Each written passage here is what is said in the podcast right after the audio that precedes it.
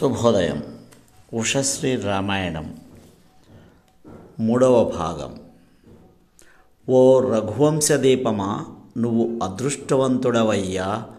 విశ్వామిత్రుని రక్షణ వలన ఈ విశ్వామిత్రుడు ఎంతటి వాడో ఎరుగవు. ఆ కథ వినాలి నువ్వు అన్నాడు శతానందుడు. ఇలా చెప్పసాగాడు.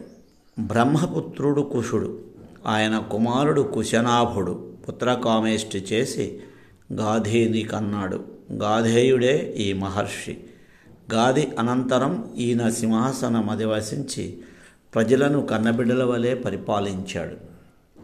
ఆ రోజులలో ఒకనాడు వేటకు వెళ్ళి అక్కడ సర్వప్రాణికోటికి ఆహ్లాదం కలిగించే ఆశ్రమంలో వశిష్ఠులను దర్శించాడు.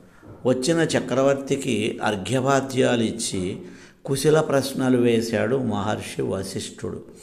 అనంతరం విశ్వామిత్రునికి ఆయన పరివారానికి ఆతిథ్యం ఇవ్వటానికి సంకల్పించాడు. రాజపరివారం నదీ స్నానానికి వెళ్ళింది. వశిష్ఠుడి ఆశ్రమంలో ఉన్న గోవు శబల దగ్గరకు వెళ్ళి మహారాజుకి పరివారానికి ఉచిత రీతిని ఆతిథ్యం సమర్పించాలి అన్నాడు. విశ్వామిత్రునికి ఆయన సేవా పరివారానికి పంచభక్ష్యాదులతో విందు జరిగింది. అందరూ తృప్తిగా భుజించి లేచారు. శబల శక్తి విశ్వామిత్రుని మనస్సును హరించగా మహర్షి మీ అతిథి మర్యాదలు మాకు సంతృష్టినిచ్చాయి. మీ దేనువు ప్రభావం మాకెంతో ఆశ్చర్యం కలిగించింది. ప్రభువులు రత్నహారులని మీరు ఎరుగుదురు కనుక ఈ గోరత్నాన్ని మాకు అర్పించి పరిహారంగా లక్ష గోవులు తీసుకోండి అన్నాడు. అప్పుడు వశిష్ఠుడు మహారాజా కోట్ల గోవులిచ్చిన శబలను వదలలేను. నా జీవనయాత్రకు ఈ దేనువే పరమాధారం. నా సర్వస్వము ఈ గోవు. దీనిని విడిచి నేను క్షణం ఉండలేను అన్నాడు. శతవిధాలా ప్రయత్నించాడు విశ్వామిత్రుడు. సహస్ర విధాల తన అనంగీకారం తెలిపాడు వశిష్ఠుడు. శబలను బంధించి తీసుకునడవమన్నాడు విశ్వామిత్రుడు సైన్యంతో. సైన్యం సమీపించబోగా శబల తన యజమానిని చేరి స్వామి నన్ను విడిచిపెడుతున్నారా? అని అడిగింది. శబల నేను నిన్ను విడుస్తానా? అధికార బల మదగర్వంతో మహారాజు నిన్ను తీసుకుపోతున్నాడు. నేనేం చేయగలను? అన్నాడు మహర్షి. మహర్షి క్షాత్రం కంటే బ్రాహ్మణ్యం బలిష్టమైనది. బ్రాహ్మ్య బలాన్ని మించిన బలం లేదని మీరు ఎరుగనిది కాదు. దానితో మీరు విశ్వామిత్రుని నిరోధించటానికి అంగీకరించకపోతే నాకు ఆజ్ఞ ఇవ్వండి నన్ను నేను రక్షించుకుంటాను అంది. మహర్షి అంగీకారం తెలపటంతో శబల శరీరము నుండి వేల లక్షల సంఖ్యలో వనచర సైనికులు ప్రభవించి విశ్వామిత్రుని సేనను నిహితం చేస్తున్నారు. విశ్వామిత్రుడు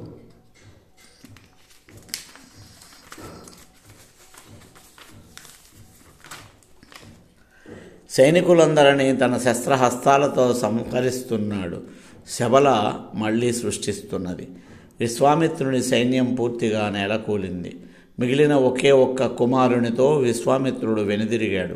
కొడుకును సింహాసనం ఎక్కించి హిమత్పర్వతం భూమికి పోయి తపోదీక్ష వహించాడు. మహాదేవుడు ప్రసన్నుడు కాగా ధనుర్వేదం సాంగోపాంగంగా అనుగ్రహించమన్నాడు. పరమశివుడు దొరహాసంతో అస్త్రవిద్య రహస్యాలన్నీ అనుగ్రహించాడు. ఆ దర్పంతో వశిష్ఠుని సమర్పి సమీపించి ఆగ్నేయాది అస్త్రాలు ప్రయోగించడం మొదలుపెట్టాడు. ప్రతి అస్త్రాన్ని భస్మం చేస్తూ వశిష్ఠుడు ఓ దుష్టుడా కన్నబిడ్డలా చూచుకుంటున్న ఆశ్రమాన్ని సర్వనం సర్వనాశనం చేసిన నిన్ను కనికరించలేను. నీ వంటి క్రూరుడు భూమి మీద ఉండకూడదు అని బ్రహ్మాండం పైకెత్తాడు. బ్రహ్మదండం పైకెత్తడంతో వారుణ రౌద్ర ఇంద్ర మానవ మోహన స్వావన సంతావన జృంభణ పైశాచ కాలచక్రాది అస్త్రాలు ప్రయోగించాడు విశ్వామిత్రుడు. అన్నీ బ్రహ్మదండ ఛాయలలో పరాస్థనమవుతున్నాయి విశ్వామిత్రునికి బ్రహ్మబలం అవగతమైంది. తన క్షాత్రాన్ని అస్త్రశక్తిని నిందించుకుంటూ దక్షిణ దిశగా పోయి దపో తపోదీక్ష వహించాడు. వెయ్యి సంవత్సరాలు గడిచాయి. ప్రజాపతి ప్రత్యక్షమై విశ్వామిత్ర నువ్వు రాజర్షివయ్యావు అన్నాడు. ఇంతకాలం తపస్సు చేసింది రాజర్షిని కావటానిక? అని మళ్ళీ తపోదీక్ష వహించాడు. ఆ రోజులలో ఇక్ష్వాకు వంశీయుడైన త్రిశంకువు నరశరీర స్వర్గకాంక్షతో యజ్ఞం తలపెట్టి కులగురువు వశిష్ఠులను అర్జించాడు. ఆయన అందులోకి అంగీకరించలేదు. ఆయన కుమారులను ప్రార్థించి తిరస్కృతుడై త్రిశంకు విశ్వామిత్రుని అర్థించగా ఆయన అంగీకరించి విప్రశ్రేష్ఠులందరినీ ఆహ్వానించాడు. వశిష్ఠుడు ఆయన కుమారుడు తప్ప అందరూ యజ్ఞానికి వచ్చారు. యజ్ఞం ఆరంభమైంది. హవిర్భాగాలు స్వీకరించటానికి దేవతలను ఆహ్వానించాడు. ఒక్కరూ రాలేదు. దానితో విశ్వామిత్రుడు కుపితుడై స్రవం ఎత్తిపట్టి త్రిశంకు నా తపోబలంతో నిన్ను స్వర్గానికి పంపుతున్నాను అన్నాడు. త్రిశంకు స్వర్భాభిముఖంగా వస్తుండటం చూసి దేవేంద్రుడు తుచ్చుడా గురుధిక్కారం చేసిన నీకు స్వర్గప్రవేశార్హత లేదు అనగా త్రిశంకు నెలకూలుతూ విశ్వామిత్ర మహర్షి అని ఆక్రోశించగా వింటూనే విశ్వామిత్రుడు అక్కడే ఆగు నీకోసం మరొక స్వర్గం సృష్టిస్తున్నాను అని గ్రహ నక్షత్ర మండలాలను కల్పించి దేవేంద్రుని నాశనానికే సంకల్పించగా మహర్షులందరూ ముక్తకంఠంతో ఆ ప్రయత్నం నుండి విరమింపజేశారు. అయితే నేను సృష్టించిన స్వర్గం అలానే ఉంటుంది. త్రిశంకువు అక్కడే ఉంటాడు అన్నాడు విశ్వామిత్రుడు. మహర్షులందరూ అంగీకరించి తమ ఆశ్రమాలకు వెళ్ళారు. క్రోధం కారణంగా తపస్సు భంగమైనందుకు చింతిస్తూ విశ్వామిత్రుడు పశ్చిమ దిశకు వెళ్ళి తపోదీక్ష వహించాడు. ఆ తపోదీక్షకు భయకంపితుడైన దేవేంద్రుడు మేనకను పంపాడు. మేనకా సౌందర్యవంచితుడైన విశ్వామిత్రుని శృంగార తపస్సులో శకుంతల పుట్టింది. అప్పటికి విశ్వామిత్రుని జ్ఞాననేత్రం తెరుచుకుంది. మళ్ళీ తపస్సు ప్రారంభించగా దేవేంద్రుడు రంభను పంపాడు. కామాన్ని జయించిన క్రోధాన్ని వీడని విశ్వామిత్రుడు రంభను రాయివి కమ్మని శపించి మరో పర్వతం మీద తపస్సు ప్రారంభించాడు. ఆ తీవ్ర తపస్సుకి సంతుష్టుడైన ప్రజాపతి ప్రత్యక్షమై బ్రహ్మర్షి అని సంబోధించిన విశ్వామిత్రుడు తృప్తి పొందలేదు. అప్పుడు వశిష్ఠుల వారు వచ్చి బ్రహ్మర్షి అని ముమ్మారు పిలవటంతో ఈయన ఆనంద తరంగిత స్వాంతుడయ్యాడు. అది ఈ మహాత్ముని కథ అని శతానందుడు వివరించాడు. మిథిలానగరంలో సీతాకళ్యాణం వైభవపేతంగా జరిగింది. జనక మహారాజు సముచిత సత్కారాలు జరిపించాడు. దశరథుడు సంతుష్టుడై కొడుకులతో కోడళ్ళతో అయోధ్యకు బయలుదేరాడు. ఇదేమిటి? స్వయంవరం ఏమైంది? సీతాకళ్యాణ ఘట్టం ఎక్కడా అని ఆలోచిస్తున్నారా? వాల్మీకి రామాయణంలో కథ ఇలాగే సాగుతుంది. పునశ్చరణలో అయోధ్యాకాండ చివర సీతాకళ్యాణ ఘట్టం వస్తుంది. అక్కడ మనం ఆ ఘట్టాన్ని చెప్పుకుందాం. పక్షుల అర్థస్వరాలు మృగాల అప్రదక్షిణాలు తీవ్రవేగంతో ప్రభంజనం ఇవి చూసి దశరథుడు తన కులవరువును చేరి కారణమడగగా ఆయన ప్రభు దుశ్శకనాలతో శుభసూచనాలు కానవస్తున్నాయి కనుక ఏదో మహత్తు రాబోయి వైదొలుగుతుంది. మీరేమీ భయపడనవసరం లేదు అంటున్నాడు ఆయన అంతలోనే పర్వత శిఖరోత్తుంగ దేహంతో భస్మపూరిత గౌరదేహంతో బద్ధ జటాఝూటమండిత శిరస్సుతో కాలాగ్నిజ్వాలా సదృశలోచనాలతో నిప్పులు జిమ్మే పదును ఉన్న పరశువును భుజాన పూని చేత వైష్ణవధనువును పట్టి తన రాక కారణంగా రేగిన సుడిగాలిని నిరోధిస్తూ త్రిపురాసుర సంహార దీక్షతో ఉన్న పినాకపాణి వలె వచ్చి నిలిచాడు భార్గవరాముడు.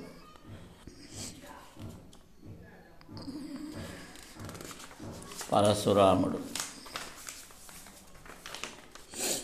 తన తండ్రిని వధించిన కార్తవీర్యార్జుని మీది క్రోధంతో సర్వరాజలోకాన్ని పరాభూతం చేశాడే మళ్ళీ ఈయనకు క్రోధం కలిగించిందెవరు అని వశిష్ఠాదులు అర్ఘ్యవాద్యాదులతో ఆయనకు వెదిరెళ్ళి రాముడి చేత అర్చింపజేశారు. ఆయన అతిథి సత్కారాలు పొంది దాశరథి నీ పరాక్రమం శివధనస్సును భిన్నం చేయగలిగినంతటిదని విన్నాను. విని నీ పరాక్రమ పరీక్షకు మరొక ధనుస్సు తెచ్చాను. ఇదిగో దీనిని సంధించి బాణం తొడిగితే నీ వంటి పరాక్రమునితో యుద్ధం చేయాలని ఉంది అన్నాడు.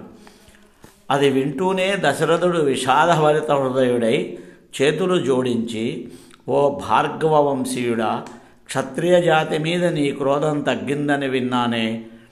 విప్రవశ్రేష్ఠ మహాతపస్వి నిన్ను శరణు వేడుతున్నాను. నా కుమారుడితో యుద్ధం మొదలుపెట్టకు. శస్త్రం చేతబట్టనని దేవేంద్రునికి వాగ్దానం చేశావు. భార్గవులు ఆడిన మాట తప్పుతారా? అన్నాడు. సర్వభూమండలాన్ని కశ్య ప్రజాపతికి దారవోసి మహేంద్రగిరి మీద తపోదీక్షలో ఉన్న నువ్వు ఇక్కడకు ఎందుకు వచ్చావయ్యా? నన్ను కనికరించి నా బహిప్రాణమైన రాముని విడవయ్యా అని దీనంగా పలుకుతున్నా. వినకుండా జమదగ్నుడు ఓ రామ ఇవి రెండు దివ్యధనువులు. ఒకటి త్రిపురాంతకుడికి మరోటి మురాంతకుడికి ఇచ్చాడు విశ్వకర్మ. అందులో శివధనస్సు నీ చేతులలో విరిగింది.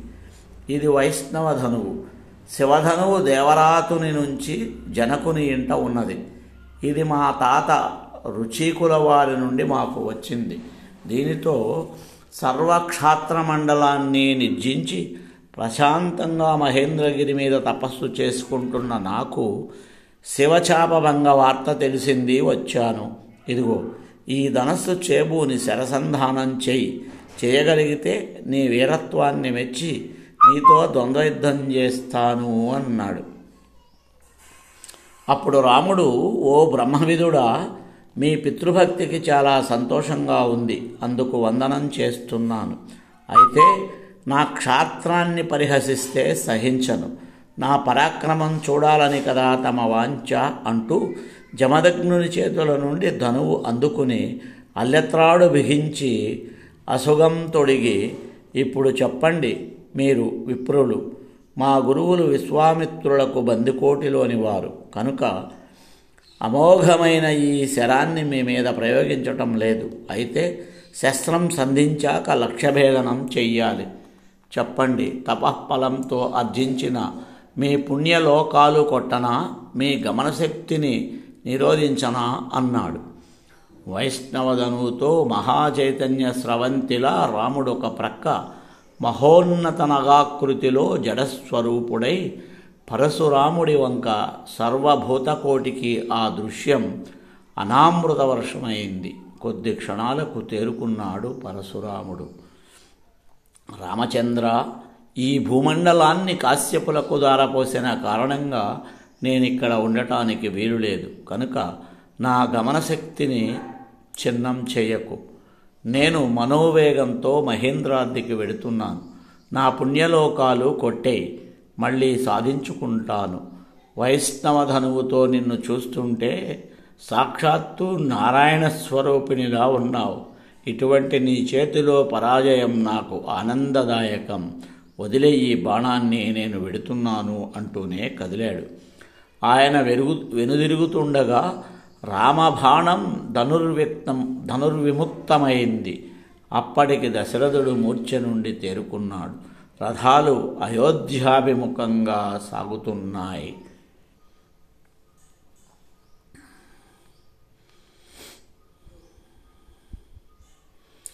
రామజనన గాథ అరణ్యకాండలో జటాయువుతో చెప్పబడుతుంది. ఇంతటితో బాలకాండ సమాప్తం.